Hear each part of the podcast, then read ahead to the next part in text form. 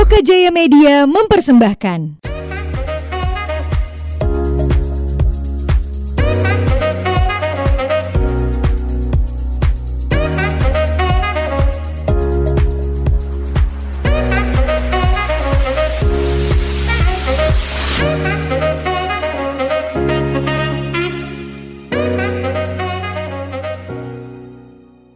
Welcome to Ngobrol di Podcast. This is your host Angga Baskara.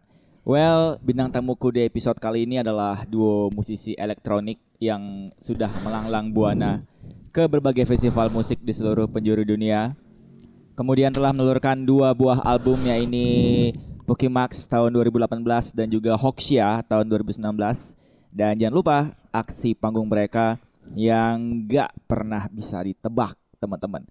So please welcome our guest in this episode. Ada Gaber Modus Operandi. Om Swastiastu. Assalamualaikum.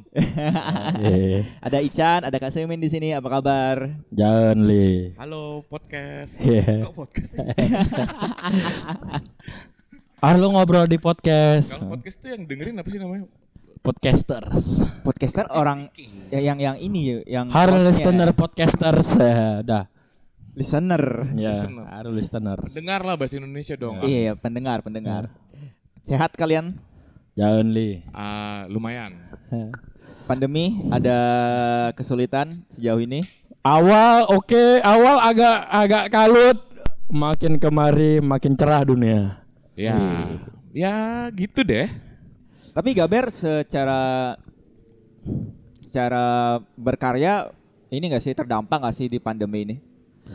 Oh, sebenarnya kita kan pas 2020 itu waktunya presentasi sih sebenarnya. Ya, karena dampaknya mungkin kita kehilangan hampir gigs 32 dan tour di beberapa negara karena kita hampir mungkin selama bulan selama 2020 ini kita akan menghajar Eropa, menghajar Amerika Mm-mm. sampai Afrika kan, Pak. Iya. Ya. eh, Jadi tiga benua itu kita hajar Harusnya di 2020. harusnya 2020 ini. dan mungkin waktu itu sempat ada tawaran itu yang paling menarik sih. Heeh. eh Timur Tengah. Oh iya, oh iya, Kita iya. hampir ke Timur Tengah. Ini serius? Yoi. Iya, Lebanon, Lebanon dan. Mesir waktu itu juga minta Heeh. eh, harusnya sih di seputaran September. Harusnya. Harusnya. Tapi, Tapi Ya, ya udah lah misalnya tiga benua jalan-jalan hilang, Heeh. duit dari gigs tour juga hilang, tapi toh namanya tetap berkreasi. ya. tapi kan kayak kawinan, kadang-kadang mungkin bukan pestanya yang bisa diingat undangannya. sedap, sedap, sedap, jagoan, jagoan, jagoan. Rancak. Nah, harusnya kan di bulan Juni kemarin kalian tampil di Primavera dong. Ya. Iya kan? Ya, Enggak, iya. kita sem- semua Tapi sebenarnya iya, iya, semua ya. maksudnya yang Indonesianya kan kalian yang yang tampil. Oh, Primavera tuh biasa. Primanya tuh biasa kali tuh. Kalau kalian lihat lagi kacamata dunia, mungkin Primavera tuh Hai Makjang itu Bagus, bagus. Ah, itu itu it- ya festival besar. aja, Wak. Tapi ya maksudnya Bukan itu gol utama. ya gol gol ya yang enak itu sebenarnya gol kita tuh udah udah lewat ya. udah lewat Udah. kemarin di ini ya. Kita udah melakukan kalau orang Kristen bilang tuh Trinitas dalam Trinitas dalam musik Udah udah naik haji nih. Ah. Ya, hampir sama lah. Udah naik haji lah kalau orang Islam. Berarti Jadi- mainnya kemarin di Bergen. Tuh udah si Oh, Cas iya, juga itu eh, kita main di CTM Festival, Ans- Hmm. terus eh, ST CTM Festival tuh Berlin, Mm-mm. Anson Festival di Polandia, Warsaw, Mm-mm. dan eh, Dark Movo di Selandia Baru ya. Enggak lah. Bukan itu apa sih? Tasmania. Tasmania. Australia. Gak tahu tuh bawah kali, dingin pokoknya Iya, nggak usah. Tasmania kan bawahnya si Australia. Iya, kan? iya, iya. Cok dingin banget. Australia. Jadi Iya, kan udah dalam ya kan udah Trinitas lah, udah. itu Oh. itu emang itu festival yang untuk kita sendiri Ah, ah, untuk ah, datang aja itu udah kayak nabung gitu tapi sampai bisa diundang itu ya ya kalian gimana rasanya kan maksudnya Hmm. kita festival tiga festival itu selalu Mm-mm. kayak kalau ngelihat tuh yang wah wah listnya beneran artis-artis yang kita pengen nonton gitu. Hmm. Presentasinya juga Eh, sangat gila dan sangat di luar batas. Ya dan eh itu juga maksudnya secara kurasi emang festival yang kita pengen banget terlibat ya. Eh maksudnya tunggu terlibat sebelumnya datang. Untuk Tapi nonton. Untuk nonton. Untuk nonton, untuk nonton aja udah berkah. Itu untuk nontonnya udah berkah. Benar, benar. Tapi tiba-tiba keberuntungan kita bisa diajak main di sana gitu kan. itu dia. Itu Jadi loh. kalau ibarat Primavera itu itu bonus track. Oke, oh Primavera bonus track. Itu Oh bukan Primavera tuh saya pengen nonton Jesus and Mary Chain sebenarnya. Pengen jadi penonton. Ibaratnya malah. gini, kalau Primavera tuh kamu beli eh, ayam di KFC, kamu tapi dapat CD. Ah. Dangdut, nah, itu Ah. Primaveranya CD dangdutnya itu. Eh tapi bener ya Primavera tuh bagus. Iya, Kok udah tinggal dangdut itu bagus. Saya nggak bilang bagus. Dangdut itu bagus, bonus itu bagus. Iya. Iya, Cuma iya. bukan berarti tujuan kita kan cuma Iya. ayam. Ah, ah, ah. Eh, Dan kita juga pak, maksudnya bu, kita nggak bikin musik ini bukan un- un- untuk main di Primavera gitu. Hmm. Kita nggak nggak nggak niatin untuk masuk line up sama sekali gitu. Tapi mungkin itu juga yang bikin seneng ya. Yang bikin seneng karena kita sama-sama combro, sama-sama kampungan. Sebenarnya Primavera atau festival apa pun atau klub kecil yang kita nikmatin, yang kita main gitu, itu selalu levelnya sama, e- excitementnya karena Ta- Tapi terus terang juga aku juga baru tahu nama Primavera ya waktu di Anson itu. Ah, kau bodoh aja, aku udah tahu lama. Aku udah lama tahu. Yes. Oh, you, you wanna play? Ya, of course. Jadi ditem- ditembaknya tuh waktu di Unsound. ya. Iya. Di bookingnya di sana. Maksudnya ada tawar menawarnya lah. Oke. Ah itu nggak boleh diomongin sebenarnya. itu itu obrolan backstage dengan alkohol. Jadi kita kadang-kadang, nah itu dia. yang menarik dari dari project musik yang kita rasain ini, yang kita jalanin ini, sebenarnya terlalu banyak yang organik sih kejadiannya.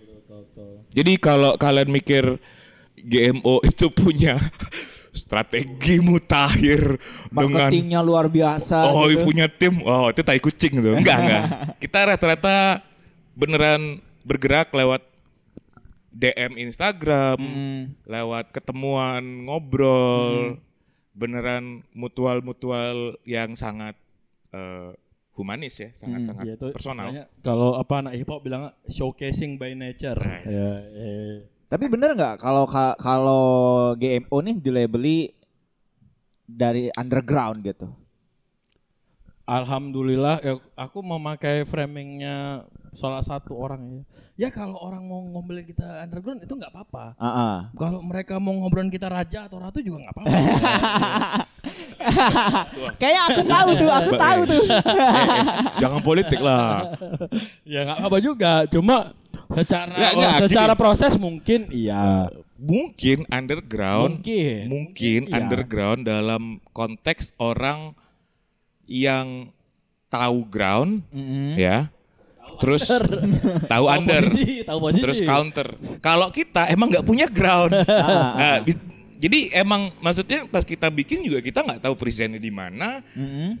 kayak pertanyaan tadi sebelum ngerekam kan kenapa kita nggak main di Bali? Ya karena kita nggak punya ground. Kita nggak pernah kita pernah nyoba nawarin untuk mentas di beberapa klub itu ditolak semua. Serius. Iya. Klub-klub dalam artian Klub Kasaka, dugem ya Kak. eh Bose, Ah, terus atau- Lava Vela, ya. ditolak.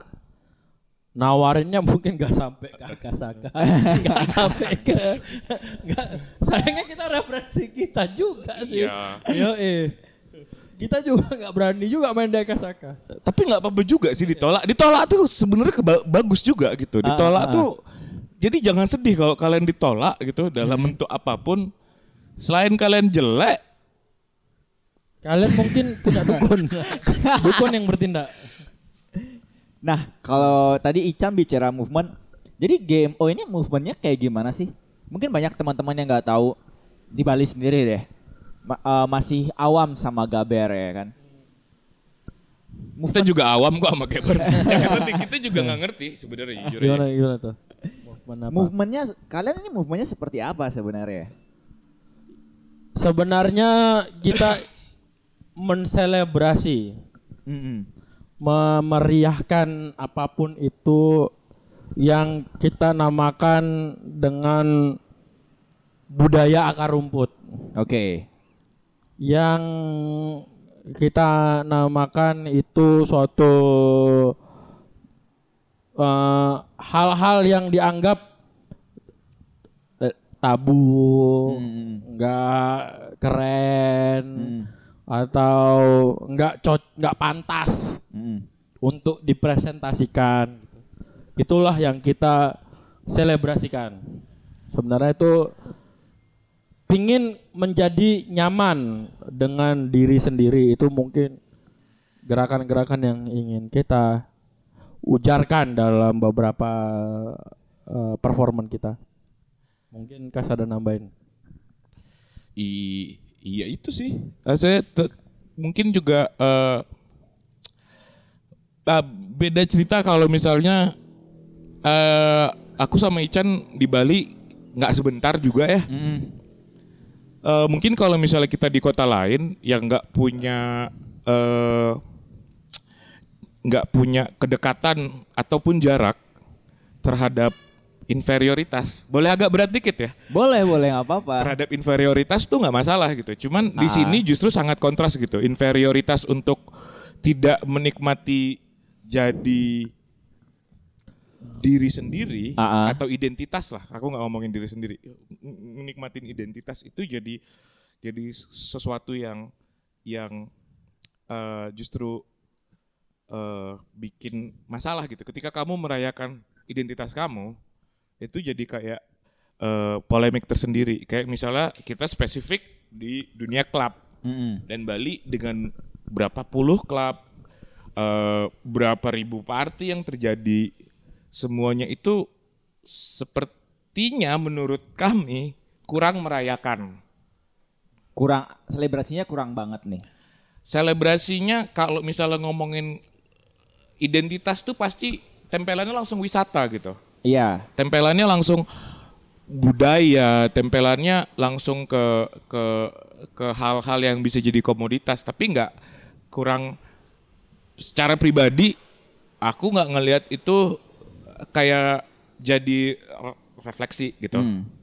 Sampai ke titik-titik semisal gerak tubuh Mm-mm. di dalam klub Nah, itu cara dia kita cara kita berjoget masuk sih maksudnya saya bukan orang Bali gitu tapi misalnya kayak anak Bali habis latihan nari di Banjar jam 5 sore malamnya ke klub. Itu udah punya dua set gerakan yang berbeda. Kenapa nggak sama?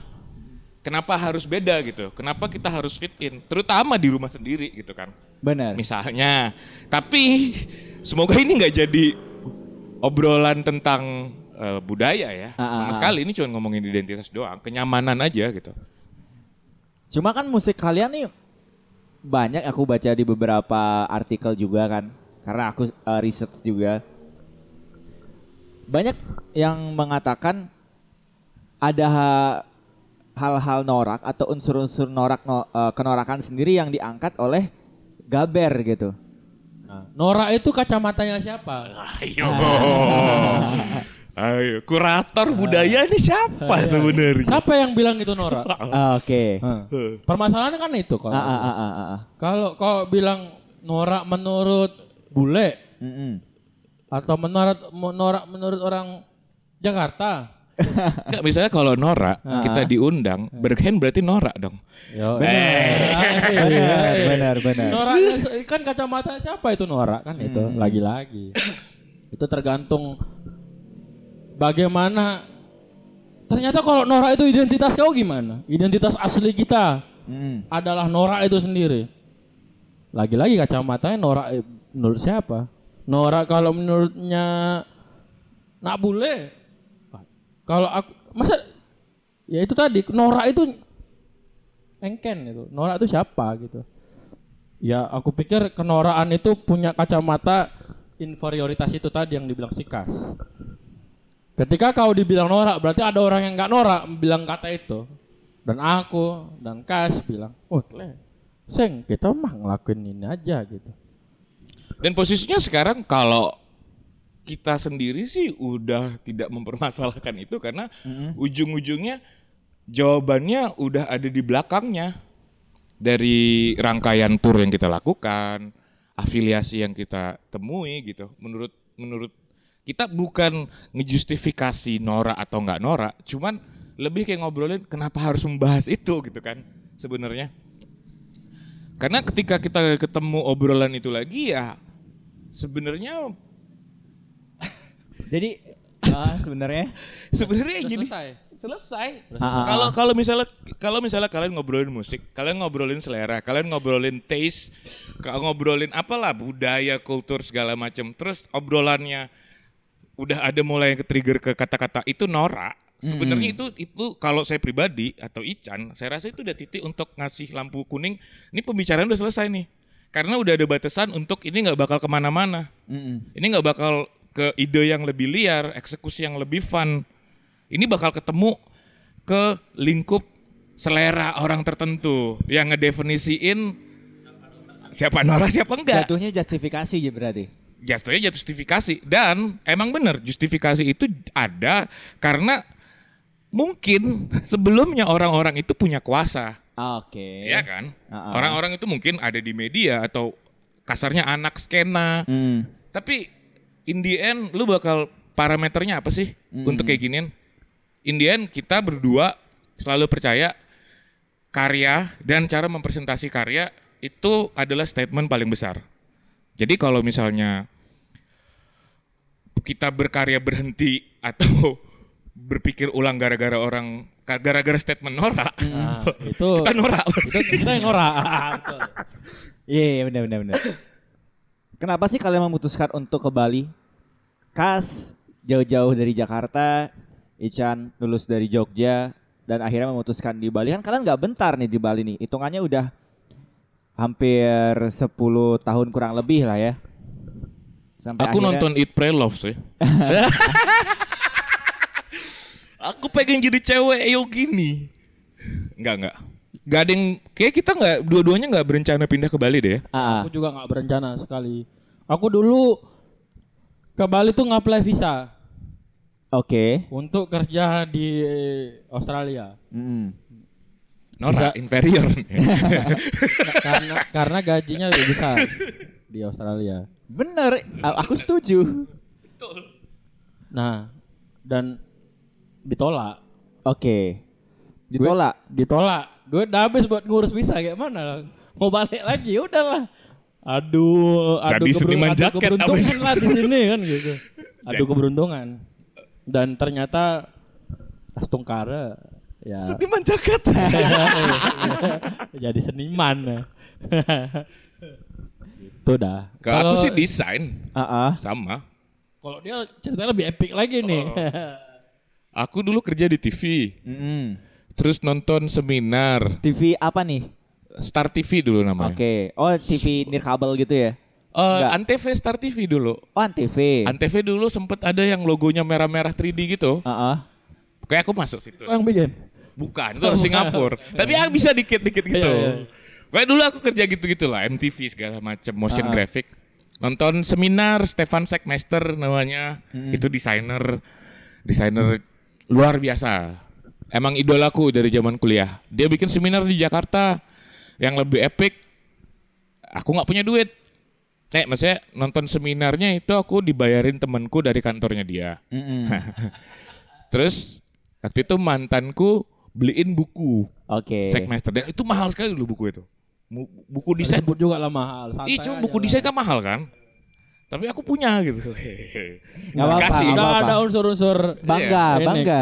sombong. Sombong. Gak boleh sama Mama Dede itu. Iya, iya. Tolong dikat nanti.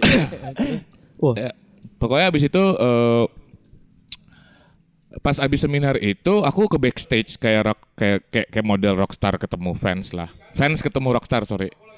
Terus aku ngobrol sama dia terus dia bilang aku mau ada sabbatical project di Ubud selama setahun. Hmm. kirimkan aku email. Eh aku kirim eh keterima. Terus ya udah eh, tinggal di Ubud selama tiga bulan. Awalnya nggak kepikiran cuman mungkin ya mungkin. Ada satu hari waktu aku makan lawar sama pecalang di di desa eh fetis-fetis Bali gitu. Ah, Di de- apa sih dah Sayan. Jadi Oh, di di Sayan Sayan. itu pas Ah, habis pasar Sayan mm-mm. itu kayak 500 meter tuh ada sebelah kiri no label istilahnya bro. Ini underground bro, nggak ada nggak ada cuman ibu-ibu jualan pakai tangannya nggak tahu dicuci apa enggak ngaduk-ngaduk lawar Kan ke- beda kenikmatannya emang di sana. itu dah. Iya. Terus aku anak Jakarta kan, yang Ah, ah. ngomongnya lu gue lo gue, ketemu pecalang yang tatonya banyak nek Scoopy gitu kan. Friendly, nggak tahu mungkin di situ sih kayak eh, jatuh cinta sama makanan Bali dengan asin-asinnya, pedas-pedasnya. Terus udah stay setahun, terus extend setahun, seiring sekarang udah 10 tahun. Udah 10 tahun ya.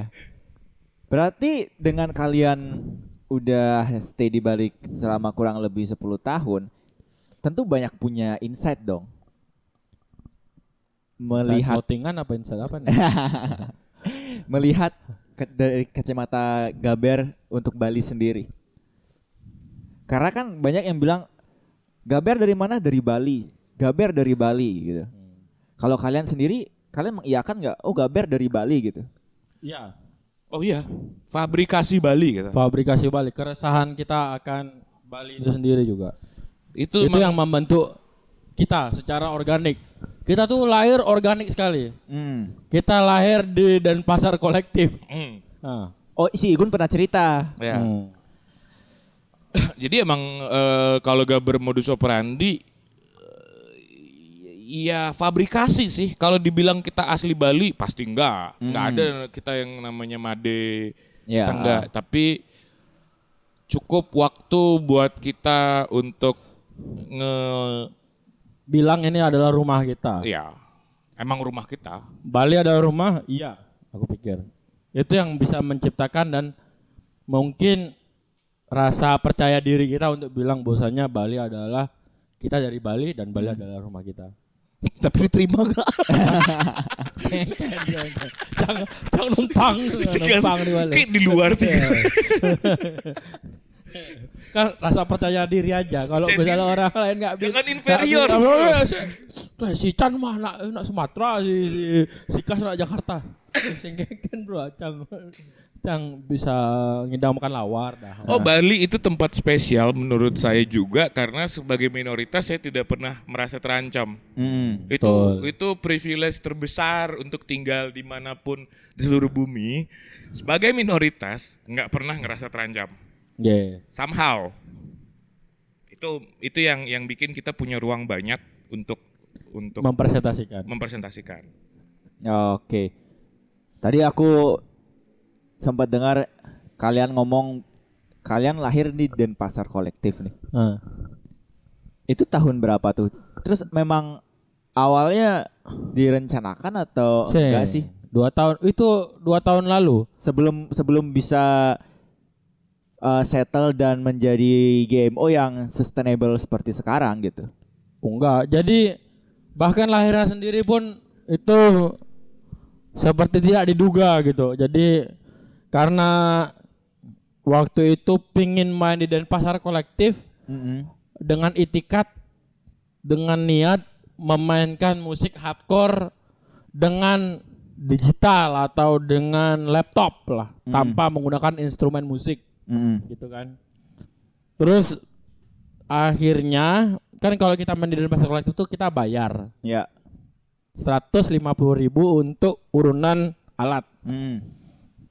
di Taman Baca Kesiman duit udah dibayar dan akhirnya memang ya gimana pun harus main gitu kan dulu aku langsung ngobongin si Kas Wah, kau si Kas waktu itu di rumah tuh. Kok hari kan dia biasa kerja. Ah. Kerja nge-DJ nge-DJ di lounge gitu. Ah. Terus bilang, wah aku hari ini libur nggak? Wah aku lib- aku hari ini nggak ada kerja. Wah aku ada aku mau main di Denpasar kolektif acara pang-pangan aku bilang. Ke mana nih? Aku mau ayo, si Kazuya dulu aku pas pertama kali ngajak Kazuya untuk memainkan musik hardcore whatever it is. Si Kazuya nggak bisa hari H. Akhirnya nggak inisiatif ngajak Sikas karena memang udah tektokannya udah sering. Sikas bilang gini, wah aku nggak ada, nggak ada, mana ada aku lagu kenceng, ada. lagu lagu lagu lagu lagu semua.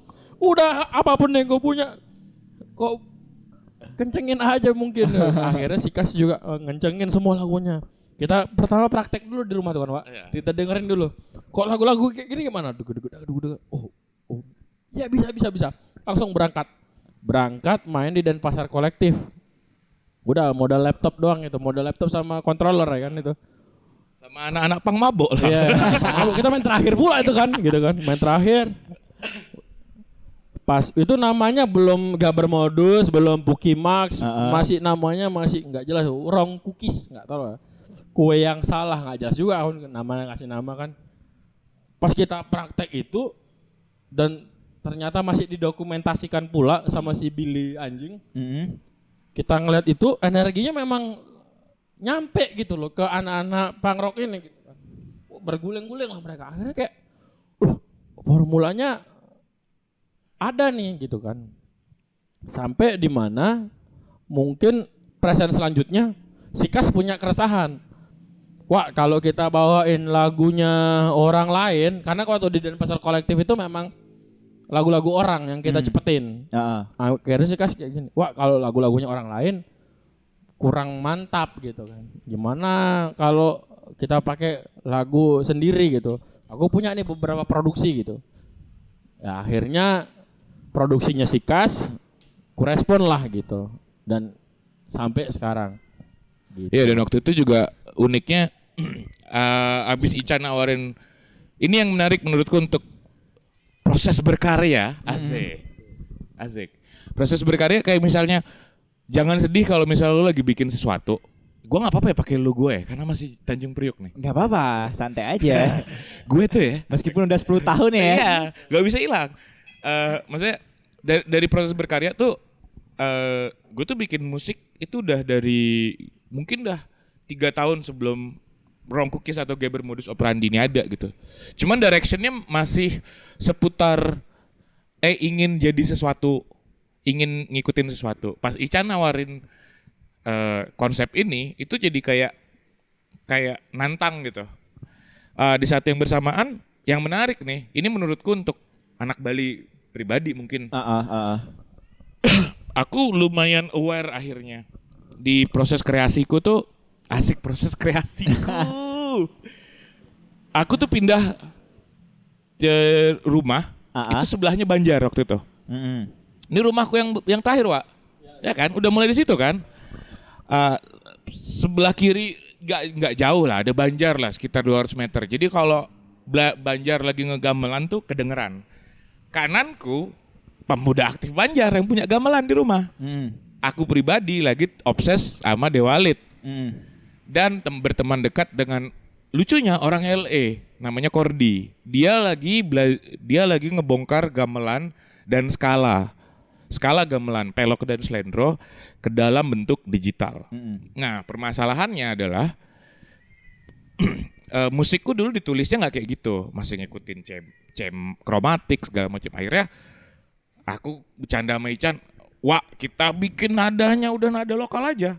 Awal dari nada lokal, semua melodiku aku strip down, aku cabut, aku ganti melodi yang aku bikin kalau di Ableton tem- eh, tempat aku membuat platformnya itu ada eh, ada sesuatu yang bisa membuat semua bunyinya itu ada di skala itu. Jadi aku bikin device Mm. yang semua yang kau mainkan, mau keyboard kau tuh keyboard Amerika pun itu bunyinya nanti skala gamelan. Sama aja tuh ya. Iya jadi tone Ah. none none. Ah, ah, ah. Itu simple kan itu lima nada kan. Mm. Eh, dan eh, kita juga kan ketemu sama tempo tinggi dan intensitas tinggi. Jadi sebenarnya melodi itu sendiri cuman jadi bagian dari dari eh, energinya sendiri gitu, bukan melodi yang cantik untuk dinikmatin merem-merem gitu, enggak. Jadi kita kita aware banget gitu karena eh, pas tadi aku bilang aku pindah ke rumah itu, itu efek banget ketika aku pulang nge-DJ dari techno, Mm-mm. rave-ravean, jeduk-jeduk-jeduk-jeduk, Mm-mm. pulang ke rumah kananku udah main gamelan gitu dan itu kalau udah berlangsung bertahun udah aku tinggal di situ tuh udah sekarang tuh udah masuk tahun kelima itu di dua tahun pertama tuh udah udah jadi sangat familiar ya jadi eh, obrolannya ketika masuklah kita ke ranah imaginary rave. Di mana kita pengen kok dugem di seminyak? Gitu-gitu dugem aja di kota gitu. di kota kok bule-bule gitu aja gitu. Ah. kok dugemnya kok gini-gini aja gitu loh. Nah itu udah dan itu nggak salah Keresahan. karena menurutnya materi konten yang dibawa juga emang kontennya mereka gitu. Permasalahan di kita kan eh, kita selalu aware juga masalahnya itu kita nggak punya konten. Dan di saat bersamaan kita tuh ada di era karaoke. Betul. Kita tuh produksi GMO full on itu pas di karaoke. Dan sebelumnya kita punya project karaoke juga sebenarnya.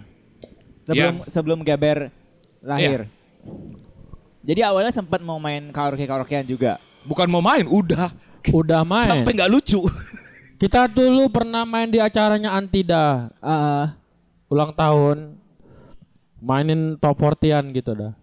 Itu sampai jerings itu luncat-luncat dadang kamu tahu dadang dari dialog dini hari? Mm. wah itu udah kehilangan rohnya dia. Kendali diri itu udah headbang di lagunya bumerang. Nah, udah dan udah selesai berarti Udah selesai. Jadi- projectnya udah selesai iya maksudnya Udah sampai situ aja ya? udah sampai situ maksudnya bukan sampai situ aja tapi sampai itu projectnya udah enggak kan kalau project-project kayak gitu tuh nyari lucu kan Mhm. nyari having fun sampai udah nggak having fun lagi dalam artian kita juga udah nggak having fun cara present kita juga udah nggak having fun respon penonton juga ya Romantisme begitu. aja lah. romantisme Udah mentok lagi-lagi ya.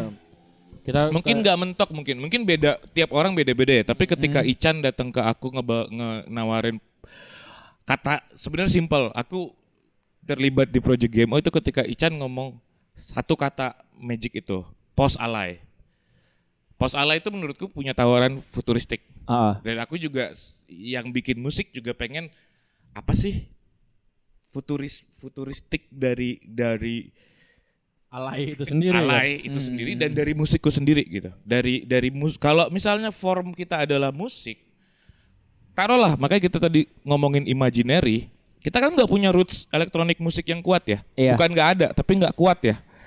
Kita punya di Bali itu respect setinggi tingginya buat Igor Tamerlan yang bikin Bali Vanilli itu jenius dia. Tapi setelah Igor Tamerlan nggak ada. Kita punya Barakatak, kita punya Agus Sasongko, kita punya Mobil Derek, kita punya Rock and Roll Mafia. Eh, dan materi-materi baru yang keluar akhirnya menurut kami sendiri itu nggak ngasih tawaran futuristik. Nah, di situlah bahasan GMO yang sebenarnya sangat sepele, awal ya lewat memes, lewat eh, lawakan-lawakan murahan gitu. Kita sering ngefilter banyak inovasi sebenarnya, banyak tawaran-tawaran futuristik gitu. banyak tawaran masa depan sebenarnya dari apa yang orang bilang norak mm. Secara nggak langsung berarti post alay ini bisa dikatakan menjadi senjata utama GMO Waktu itu, waktu, waktu itu. itu trigger lah. triggernya pemantik di mana kita bisa berimajinasi sebagai seniman kan kamu Hmm, harus hmm. 10 tahun ke depan seperti apa Album Pukimax didasari oleh post alay. Iya, ya iya dan sam- tidak sih, iya dan tidak. ya, maksudnya bermain eh, secara estetika kreatif Hmm. mungkin iya tapi da- dari konteks yang lebih lagi aku pikir Puximax adalah cetak biru di mana inilah musik masa depan bukan dari alay bukan dari apa pun inilah musik masa depan menurut kami Hmm. Iya, kita selalu eh kita berdua tuh deket gara-gara aku pernah besar di Sumatera. Dia besar di Sumatera. Obrolan-obrolan obrolan-obrolannya banyak kayak aku ngobrol eh, ke- kawa, kima, pante itu tuh bisa gitu. Nyambung gitu. Nah, jadi lebih luas untuk ngobrolin dan ngapresiasiin kayak misalnya Mio modifikasi. Hmm, hmm, ya, ya, ya, ya. Menurut kami itu Nmax juga jangan lupa ya. oh, Nmax sudah benar sih. Cuman cuman Mio Mio itu menurutku Kan Mio itu bisa diakses segala Hmm. kelas. Oh, benar benar benar. Dari lower sampai upper ya. Apa? apa?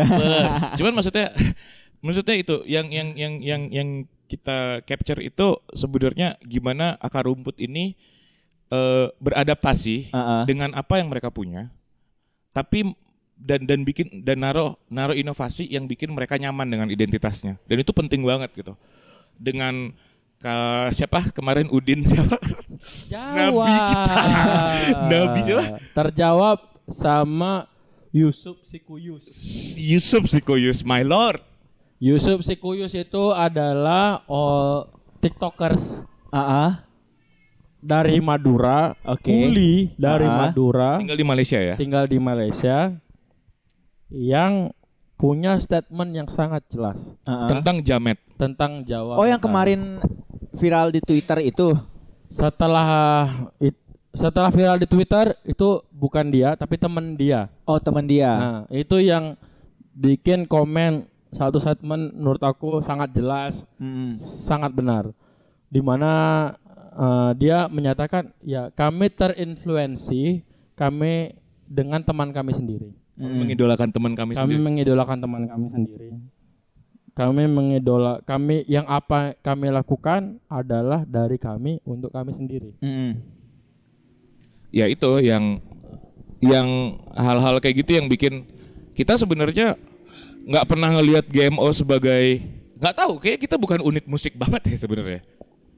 Mudah-mudahan jangan sampai terben- terhenti di unit musik. iya. Kayak kita lebih kita lebih sering nge-treat ini sebagai project seni sih. Jadi selalu kayak misalnya next manggung itu bakal ada dialog tentang aku presentnya kayak gini wa Ican bakal ngomong wah terus nanti tektokan ide. Makanya kita kita nggak pernah mencoba untuk fix di satu satu titik gitu Hmm. Kan setiap performan itu kan kamu bilang tadi kan nggak nggak terduga. Karena memang setiap performan itu pasti beda banget. iya Karena tergantung, tergantung ininya. Tergantung moodnya atau tergantung apa konten, konten. konteks dan kontennya. Mm-mm. Apa yang pengen kita deliverkan? Yang paling yang paling unik, yang paling anjing kayaknya emang harus di present nih ya. Yang mana tuh? Dari sekian Hampir panggung. setiap sih karena aku itu update terus setiap hari update terus. selalu update Karena aku seneng eh, organiknya kita itu sama si aku sama si Kas terus terang. Mm. Setiap aku pingin mempresentasikan something, si Kas tuh selalu, wah jangan kayak gini. Jadi ada dialog. Suatu, suatu contoh, ketika kita main di Berlin, di Hmm. Berlin, Mm. itu adalah gigs keenam kita. Itu kita baru banget. Aku gigs kan official keenam ya Keenam ya, Udah di keenam Berlin. dari baru Berlin banget. gitu. Barat kata kau baru, baru enggak, kau baru anak TK disuruh main di Negara orang di gitu. universitas. Heeh.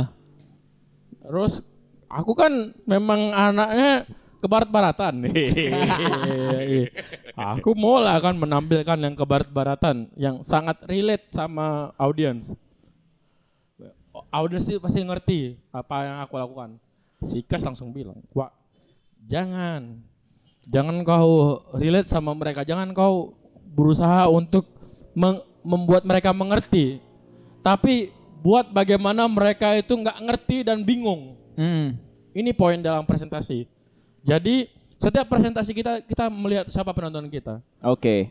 Jadi waktu di Berlin itu waktu Sikas ngomong, wah jangan relate sama orang bule. Di situlah mungkin poin utama. Oh betul juga gitu. Presentasi selanjutnya, presentasi selanjutnya, aku nggak akan mau kebule-bulean. Aku harus bagaimanapun nah itu itu si bule ini ngelihat aku pun bahasa tubuhku, gerakan aku nggak pernah dilihat oleh mereka sebelumnya. Jadi yang rare ya. Jadi yang Bukan- sangat bukan. benar-benar yang Mungkin mereka yang harus ngerti kita. Ya, karena gitu. karena itu mereka yang waktu harus ngerti kita, bukan kita yang harus ngerti mereka. Benar, benar. Aku setuju untuk karena itu ini. gini loh untuk jalan ya ini yang menarik nih sebenarnya dibahas orang ngobrol Berlin Berlin maksudnya kan kadang-kadang eh tapi kan di belakang itu kan banyak proses kan Ah, ah. belakang itu banyak proses untuk sampai ke sana lah maksudnya dari do dari logistik sampai macam-macam gitu. Nah habis dialog itu yang menarik aku juga nggak tahu nih dia bakal ngapain nih. Pas pembukaan nih biasanya gitu aku datang masuk dulu Hmm. kasih satu lagu intro orang-orang bertanya-tanya ada apa nih? gitu-gitu. Kasih video YouTube Lores kan yang Ah. disangkain video art gitu-gitu. Dia keluar assalamualaikum selesai udah selesai sesimpel itu maksudnya sesimpel kata-kata assalamualaikum yang emang relate kalau kita di Indonesia di luar konteks Islam tapi kita bilang assalamualaikum Hmm. Bahkan kita tinggal di Bali, ketika kita bilang assalamualaikum, mereka bingung. Hmm. Lah kelece ya, ini dari Bali tapi ngomong assalamualaikum man. Iya, itu sampai yang yang ngobrol sama kita itu ada satu musisi idolaku, idola kita lah ya, namanya Sote dari Iran. Ah, ah. Sot itu wah itu dewanya dunia gorong-gorong eksperimental musik keras lah ya. Dan dia dari Iran, Cok. Dia cuman Klek, aku yang Arab aja nggak berani ngomong assalamualaikum. Tapi mungkin di situ ya, di situ yang mungkin itu counter titik-titik ketika pas Ican ngomong kayak gitu, gue pribadi juga langsung, hah, udah lega gue. Gue bisa joget kayak orang Jatilan, eh, orang Kerauhan, gitu. kerauhan, orang juga yang nonton juga makin nggak makin gini, karena kita tuh ada di dunia algoritma men, asik. Yang dipresentasiin ke kita tuh semuanya tuh kayak lu nonton trailer nih. Ah, ah, ah. Lu udah tahu filmnya kayak gimana sebenarnya. Lu nonton trailer, oh paling ada twist-twist dikit lah. Itu juga nggak nggak nggak ngerubah banyak hal sih. Nah sama kayak presentasi di musik, sama di musik juga gitu. Algoritma Spotify kalian bahkan yang menjijikkan itu algoritma Spotify itu bisa ngedirect mood kamu Benar sih. itu jijik sih. Bukan awalnya seru gitu. Awalnya seru karena aku sama Ican besar di dunia mixtape yang kalau naksir cewek ngasih lagu cinta. Tapi kan selalu keteb nggak ketebak kan. Dan Spotify besok keputar lagu moodnya sama sama lagi. Lah moodku masuk ke ketakar sama sama algoritma ya. ah, sama Ah. algoritma. Samalah ke presentasi live. Bahkan live nih yang harusnya eh, nggak bisa terekam. Live yang menurut kami sempurna itu yang kalau kau lihat di Instagram pun, eh, Ah. kau nggak tahu rasanya. kau harus di situ, nggak bisa, nggak ada. Insta, apa story Instagram tuh justifikasinya cuman 5% dari energi aslinya gitu. Itulah yang aku rasakan ketika aku melihat kalian perform di luar terus aku lihat di story anjing. Anjing. Yo, iya, karena memang elemen-elemen dari yang kau yang kau bilang Nora, yang kau bilang Katro, yang kau bahkan kau tinggalkan gitu. Kita presentasikan, kita buktikan ini loh, Cok, energinya sesungguhnya Mm-mm. Nah, ketika kita sudah mempresentasikan dan responnya sangat oke, udah sih. Dan kau memang harus nonton live karena kalau kau cuma Instagram story ju- Instagram story eh, lagi sebagai sertifikasi kau memang nggak dapat. Benar, benar. Karena musik tuh uh, ada titik yang menurut kami yang kami sangat punya privilege ya. Apa privilege itu apa sih? Kemewahan ya. Kemewahan. Yang kami dapatkan yang alhamdulillah ya. Kami bisa merubah musik kami jadi fisik. Itu konteksnya lebar ya. Sampai misalnya kau bikin Jadi ada orang yang sampai yang waktu itu berdarah, Wak. Kau kita kan sama-sama senang musik ekstrim nih. Ah, ah. Kau kan seneng kan ketika kau mau speed disikut orang, Mm-mm. bibir kau pecah. Mm-mm. Cuman rasa kau? Ketawa aja sih. Lega kan? Iya, Tapi iya. rasa kau berdarah kan harusnya kau marah. Tapi ini happy. Nah, bisa kau translate nggak tuh? nggak bisa. Nah, itu dia. Itu dia. Dan kon- dan itulah yang yang salah satu yang menarik kayak semoga ini jadi acuan bagus juga sih untuk orang-orang yang ngerasa oh ke luar negeri atau manggung di klub besar itu nggak penting selama teknologinya asik teknologi nih karena menurutku kau ngerasain track yang kami dengerin di headphone di speaker Simbada tiba-tiba di outputin 10.000 watt 120 dB itu udah berubah efeknya itu tuh udah jadi fisik kalau sub bass itu udah Itu juga yang dada. jadi permasalahan kami sebenarnya. ya Ka- musik kami ini kalau dipresentasikan secara benar dalam Hmm. artian sound system yang bagus, Mm, tata panggung yang jelas, mm. konsep yang jelas, maka kamu akan mendapatkan eh, pengalaman yang berbeda. Experience-nya beda ya. Ya, karena tap, tapi kalau misalnya ikan kan kan image kita tuh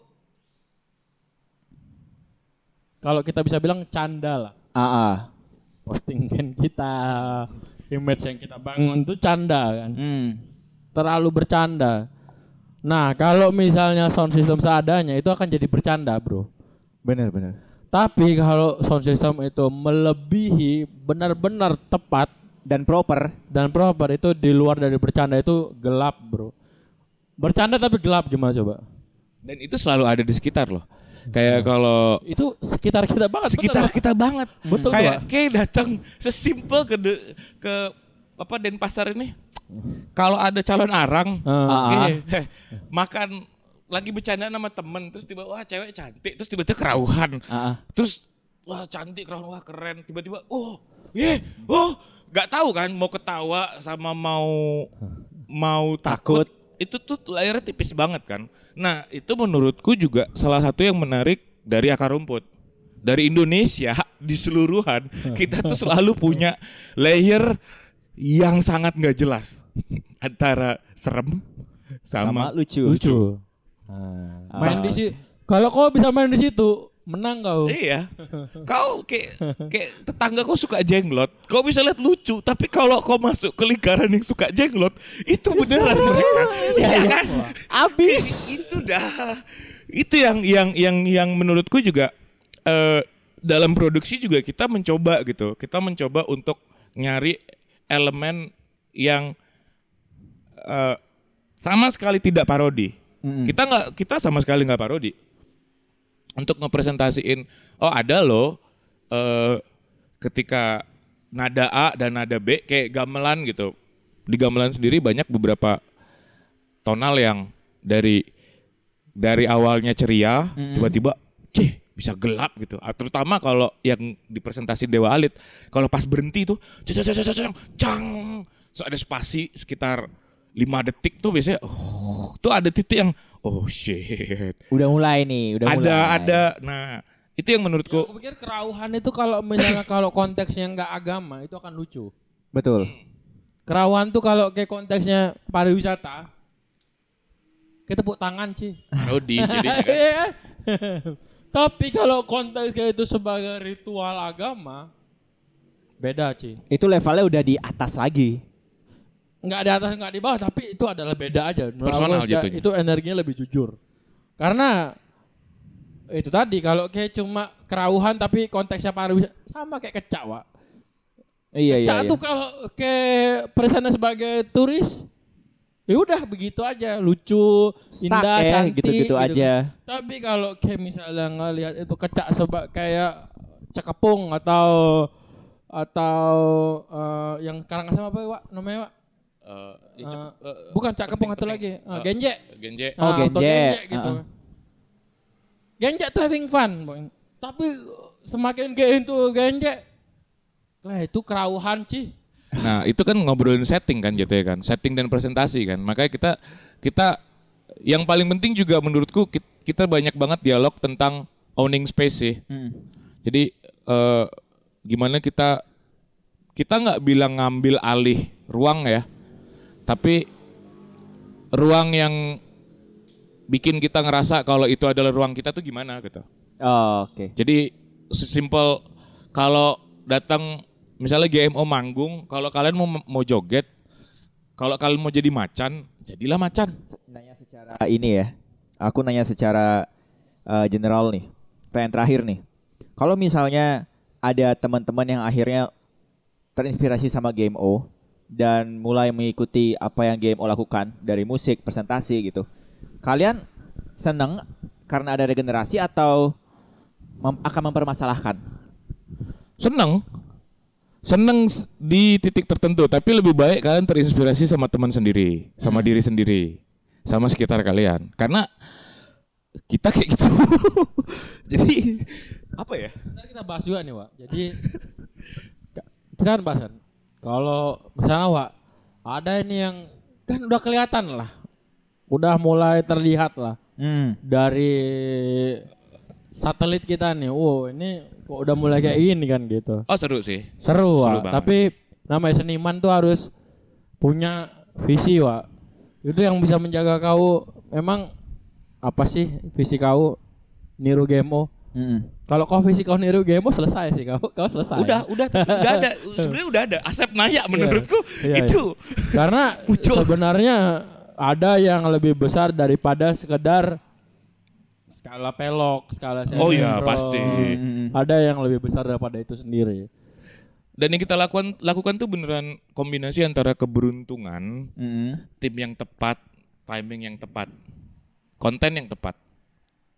Eh, jadi nggak bukan kalian kalau kalian nanyain musik soal ke kami, kami tuh nggak tahu apa-apa soal musik. kami tuh bukan musisi.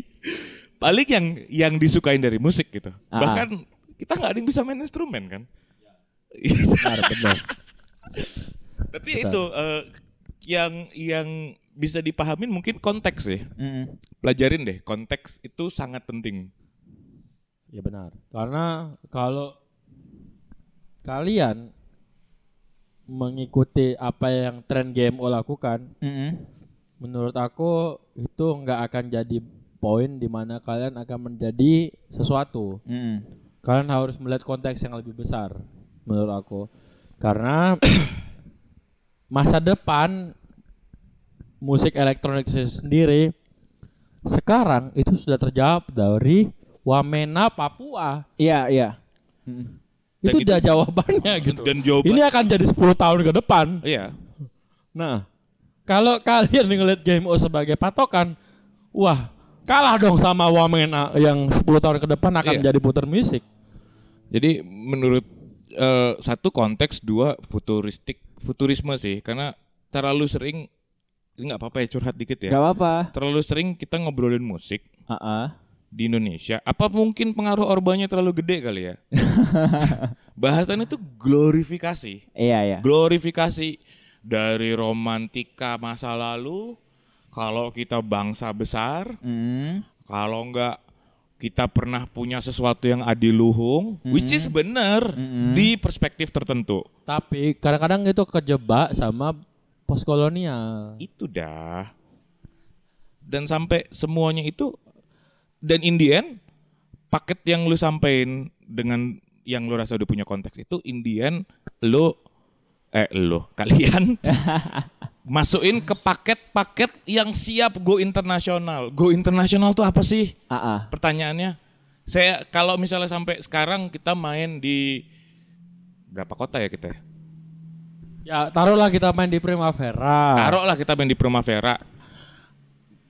Tapi kita tetap nggak masuk konteks go internasional dong dengan go internasional versi yang ada sebelumnya. Karena mungkin kita nggak bawa bendera, mungkin kita nggak bawa yang baik-baik saja gitu. Jadi menurut menurut menurut kami eh,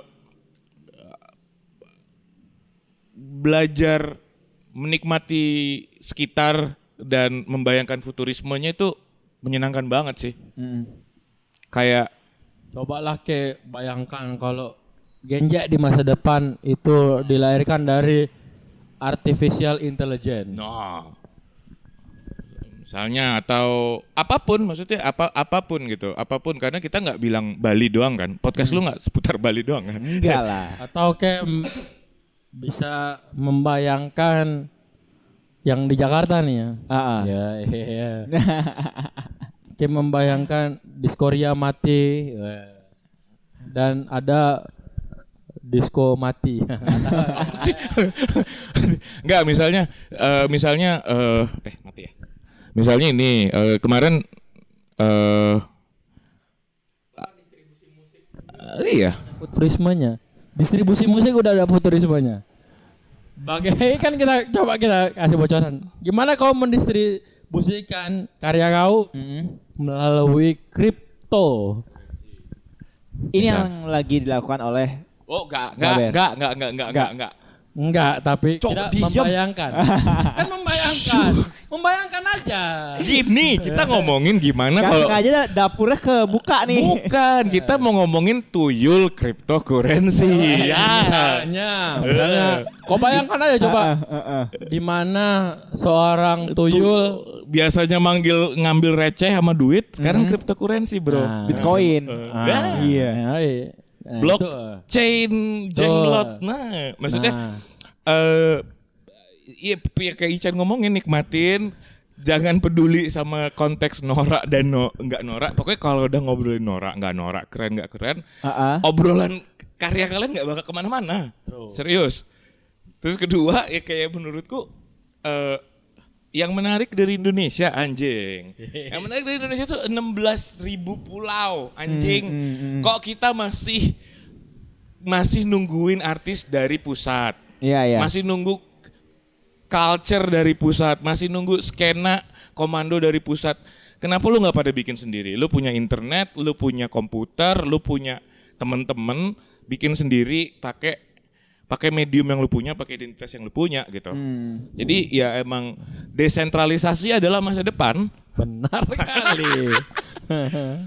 Jadi ka- ka- kalau kami pribadi gitu, kami sih serius setelah Primavera misalnya, Ah, yang bikin impress terakhir kita Asep Naya dan musik Wisisi dari dari Papua. Hmm. Terus nextnya setelah itu eh bukan bukan nextnya, ya, tapi kayak penceng musik dari Sumatera gitu. Ah. Nah, kalau kita ngobrolin itu, simpelnya kan, loh, kalian nggak masuk algoritma. Oh, kami menolak algoritma. Jujur aja, eh, aku sama Ican tuh nggak tahu banyak soal siapa musisi sekarang tuh yang lagi Misalnya yang hitsnya satu juta di YouTube. Aku nggak tahu, men. Hmm. Tapi kita tahu musik eh, Banyuwangi Hmm. yang paling menohok buat kita itu ada. Oke. Keluarlah dari dari dari jebakan-jebakan algoritma, keluarlah jebakan dari apalagi Keren dan tidak keren. keren dan tidak keren. katro. Hmm, hmm, Terus apalagi dan eh, oh sekarang tuh lagi musim ini kolektif. Ya. Kebanyakan bikin kolektif nggak usah bikin kolektif. Iya. Bikin karya. Kalau kolektif. kalian kalau kolektif nggak komunis ngapain? Nah. Eh, kolektif tuh. kolektif harus komunis. Jadi menurut menurut eh, menurut kami pribadi Hmm, hmm. banyak banget potensinya dibanding dibanding Keluhannya. eh, dibanding keluhan jujur. Jadi kayak eh, ngobrolin tentang musik gitu luas banget 16.000 ribu pulau 17.000 ribu apa 16.000 ribu 17 ribu. 17 ribu pulau. Cuk, kita sama aja sebenarnya timnas nggak pernah menang 17 ribu pulau nggak bisa milih 11 orang. Sama aja, simple gitu. Nah, mulai aware aja lah, aware sama sekitar. Nikmatin kalau kalian norak. Terus Jadi Nora itu bukan kejahatan kan? dari Tora dari jadi Nora adalah masa depan, Bro. Oh, Oke, jadi Nora adalah masa depan. Nah, Oke deh kalau gitu thank you Ican, thank you Kat. Susma, terima kasih Podcast. banyak. Mohon maaf kalau ada Sentilan. Episode ini bisa kamu dengarkan eksklusif di Spotify dan juga di Anchor. Kalau gitu, Gaber Modus Operandi pamit, Angga Baskara pamit. Kita ketemu di episode berikutnya. Bye bye. Susma.